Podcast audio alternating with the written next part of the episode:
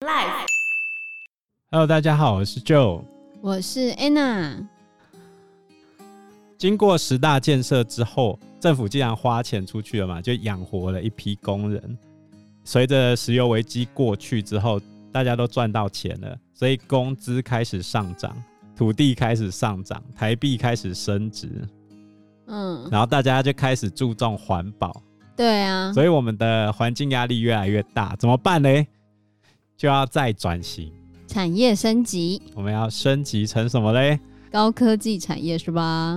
我们台湾曾经在硬体、软体都占据世界的重要位置曾经哦， ，ever。真难过，硬体软体耶，哪个时候啊？硬体我们不用讲嘛，就是一开始就已经有半导体的护国神山台积电，还有联电。嗯，软体的部分我们有大宇跟智冠。哈，啊什么东西呀、然后我讲一你个说线上游戏吗？大宇公司现在还在，叫大宇资。然后智冠现在也还在，他们现在都是代理游戏。可是当年我们台湾刚创立这些软体公司的时候，我们很有自制游戏的能力哦。比如说《仙剑奇侠传》，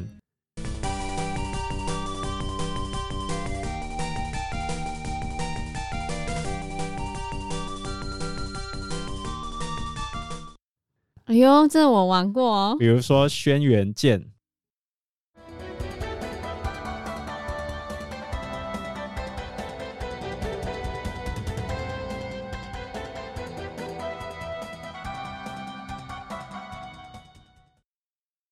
哎呦，这我也玩比如过，说《金庸群侠传》。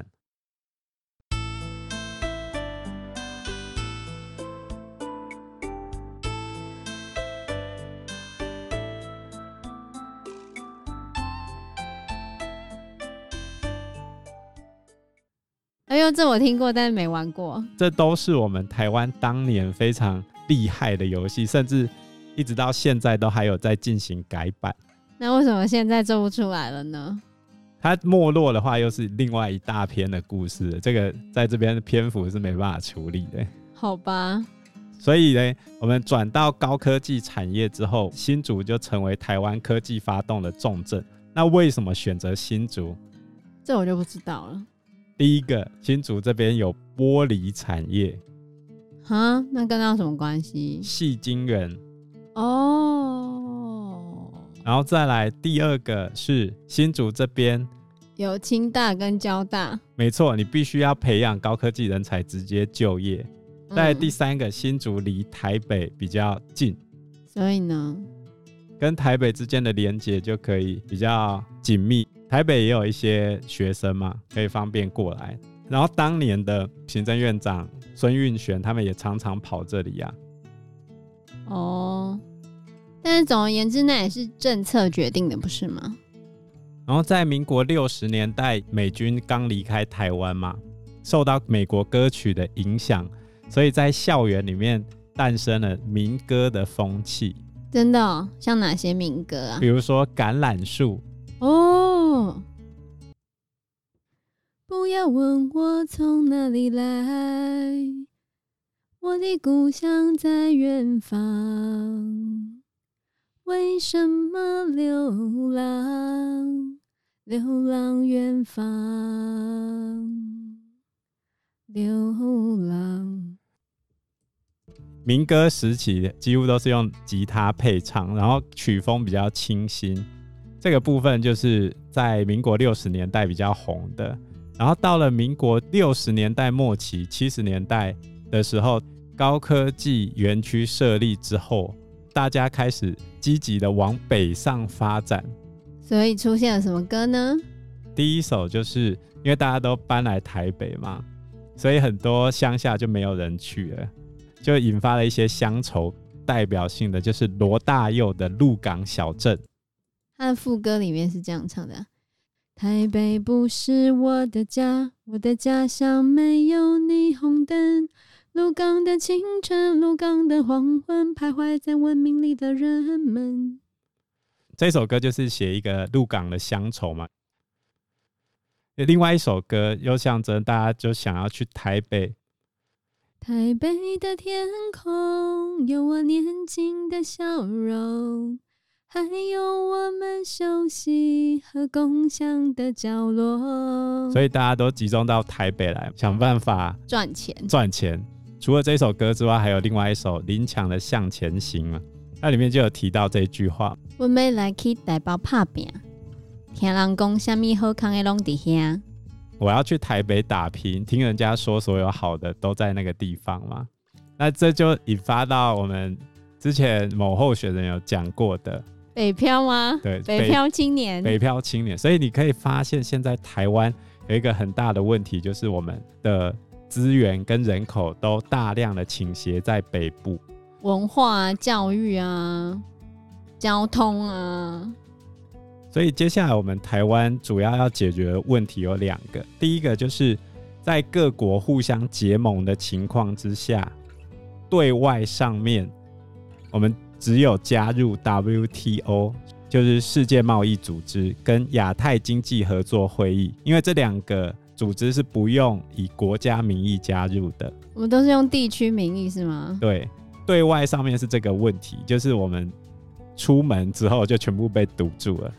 中国他们组成的 RCEP 跟日本主导的 CPTPP，我们都没有办法加入的情况之下，我们现在也只能加入亚太经合会跟世界贸易组织这两个国际组织。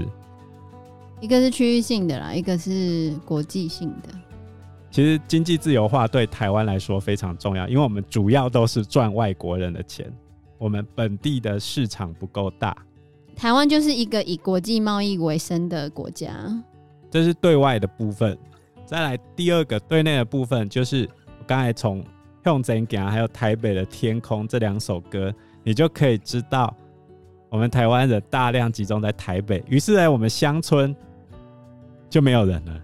对啊，乡村高龄化非常严重、欸，所以从民国五十年出口导向发展以来，工业的产值不断的成长，超过了农业。但是呢，农业、渔业就是我们的第一级产业，从业人口越来越少了。然后在重要性上也日益下降。农林渔牧，你觉得哪个最赚？农林渔牧啊，鱼吧。我们研究所老师之前说，他的同学在养那个泰国虾，他每个月都赚好几十万呢、你知道养泰国虾要用什么养吗？我不知道，面包啊，要去菜市饲料场买猪的一个部位哦，什么让你猜一下，一个大家都不买的部位。猪头皮， 猪头皮有人吃，好不好？不然是什么？猪的肺，猪的肺对吧、然后把它围在那个养殖鱼池外面，干嘛？等一个礼拜，然后呢，它就会长什么？长蛆吧？然后你就拿那个扫把，有没有把它扫到那个笨斗里面，呃，然后撒下去干嘛？ 给泰国虾吃啊？什么东西都把可以，为什么一定要买猪哎、肺？当然可以啊，就没有人买啊。没有人买，哦，你说比较便宜的猪对肺，对，对对，所以泰国虾是吃蛆的啊、其实那个也还好。我跟你讲，哈 养殖渔业还有一个问题，什么问题？不管你养在什么地方的养殖鱼，它是不是都被围在同一个区域里面？对啊，你养在海里面也一样。我记得那时候以前地理在讲那个什么鸡塘农业的时候，不是都把那个蚕宝宝的便便还啊是什么之类拿去养鱼，那不就吃便便？吃蚕宝宝的便便有什么问题？所以鱼吃便便，我们吃鱼等于我们吃鱼。 好，没事。然后林业的话，后来我们台湾就禁止发展，嗯，除了像最近有一个 NCC 的官员不小心踢翻那个火，有没有延烧了五十五公顷的林地？不然我们的森林是禁止开发的。但啊我们现在是禁伐天然林，那牧业的部分呢，我们台湾现在是以落农为主，所以我们早上可以喝到新鲜的那个牛奶，有没有？对啊。就落农业。然听说后落农业也很赚，落农业应该蛮赚的。真的吗？那要看你的农场有一够不些够啦大啊。我们台湾主要养的就是牛、乳牛、对，猪只，就最近把口提议的那个真我们现在正在抵抗非洲猪瘟嘛，对然，后再来第三个就是鸡。养一堆鸡，放山鸡，那这三种里面其实都会有一个问题，就是动物的排泄物，这不好处理，不好因为我们现在对于环保的要求又更高了嘛。那可再是你来要求大家不吃肉也很困难啊呢、进口啊，哈，你进口全部就都受制于别人呢、那如果哪一天人家不卖给你怎么办？就如果人家不卖给你怎么办？对啊，那就是还要自己养，你就是要有一定的自己性啊。然后在渔业的部分，我们台湾目前远洋渔船一直都排名在世界前三，可是问题就在于我们捕捞量过度捕捞的问题，对，然后再来就是远洋渔业的垃圾量是蛮大的，破掉的渔网啊，哦，跟制造的空气污染都非常的严重。考量污染的话，那什么都不用吃啦。可是渔业算是蛮好赚，尤其是跑远洋船的水手的收入大概都可以超过到八万以上，可是很无聊啊，在海上很无聊。这是一定的。然后在农业的部分，现在就愿意耕田的人比较少嘛。对啊，农业你也要看种什么东西，像比较精致的花卉就比较好赚。对，那你如果种米的话，就赚不了多少钱。种茶叶的话也还行。其实不管是农林渔牧，林业我们先不谈，因为禁止发展嘛。那农林牧这三个最大的问题在于，很少年轻人愿意投入。所以我记得政府有一些什么奖励青农的一些措施来发展吧。可是这都是少数啊，比如说你要不要回去种田，晒得黑黑的。对了，所以呢，我们现在就发展一些文创的东西嘛。对啊，比如说观光啊，像观光农园，观光农园就去摘水果嘛，然后观光牧场，就去挤牛奶。然后有没有观光渔场？好像没有，观光渔场有那个养科的啊，养科的观光，我之前去过外山顶洲那边，就会有小船带你出去看那个养科的科架，还可以去彰化的王宫采科啊，我记得那个彰化的采科车探索潮间带还蛮有趣的，就是你可以搭着他们的那个采科车，然后一日游，然后小朋友可以去蒙拉 g a m s e c o 就是你去拿袋子啊，然后就去蒙拉啊，就摸那个科啊，或者是一些贝类这样子。现场的话，就是解说员会帮你导览的那个科，然后还会把那个新鲜的科给你吃，并不生吃，还蛮有趣的啊。我们有趣的人都说很好玩，不然就是结合当地的特产来开一些农业观光的庄园，比如说课本上有提到赵门的休闲农业园区嘛。那除了赵门之外，我们还有飞牛牧场啊、哦，对啊，飞鸟牧场在苗栗县通霄镇哦，普兴牧场啊。然后台南的话，比如说七股盐山晒盐业啊，对啊，去然那后个盐田，还有吴国鱼、石目鱼这些的，就是去看他们养殖渔业啊，不然怎么办？哦，对，就是把那些传统的第一级产业结合观光的话，比较可以提升他们的附加价值。不过现在疫情那么严重，对他们来说也是一个严重的受灾啊。现在疫情非常严重，大家都停课延长到六月十四号。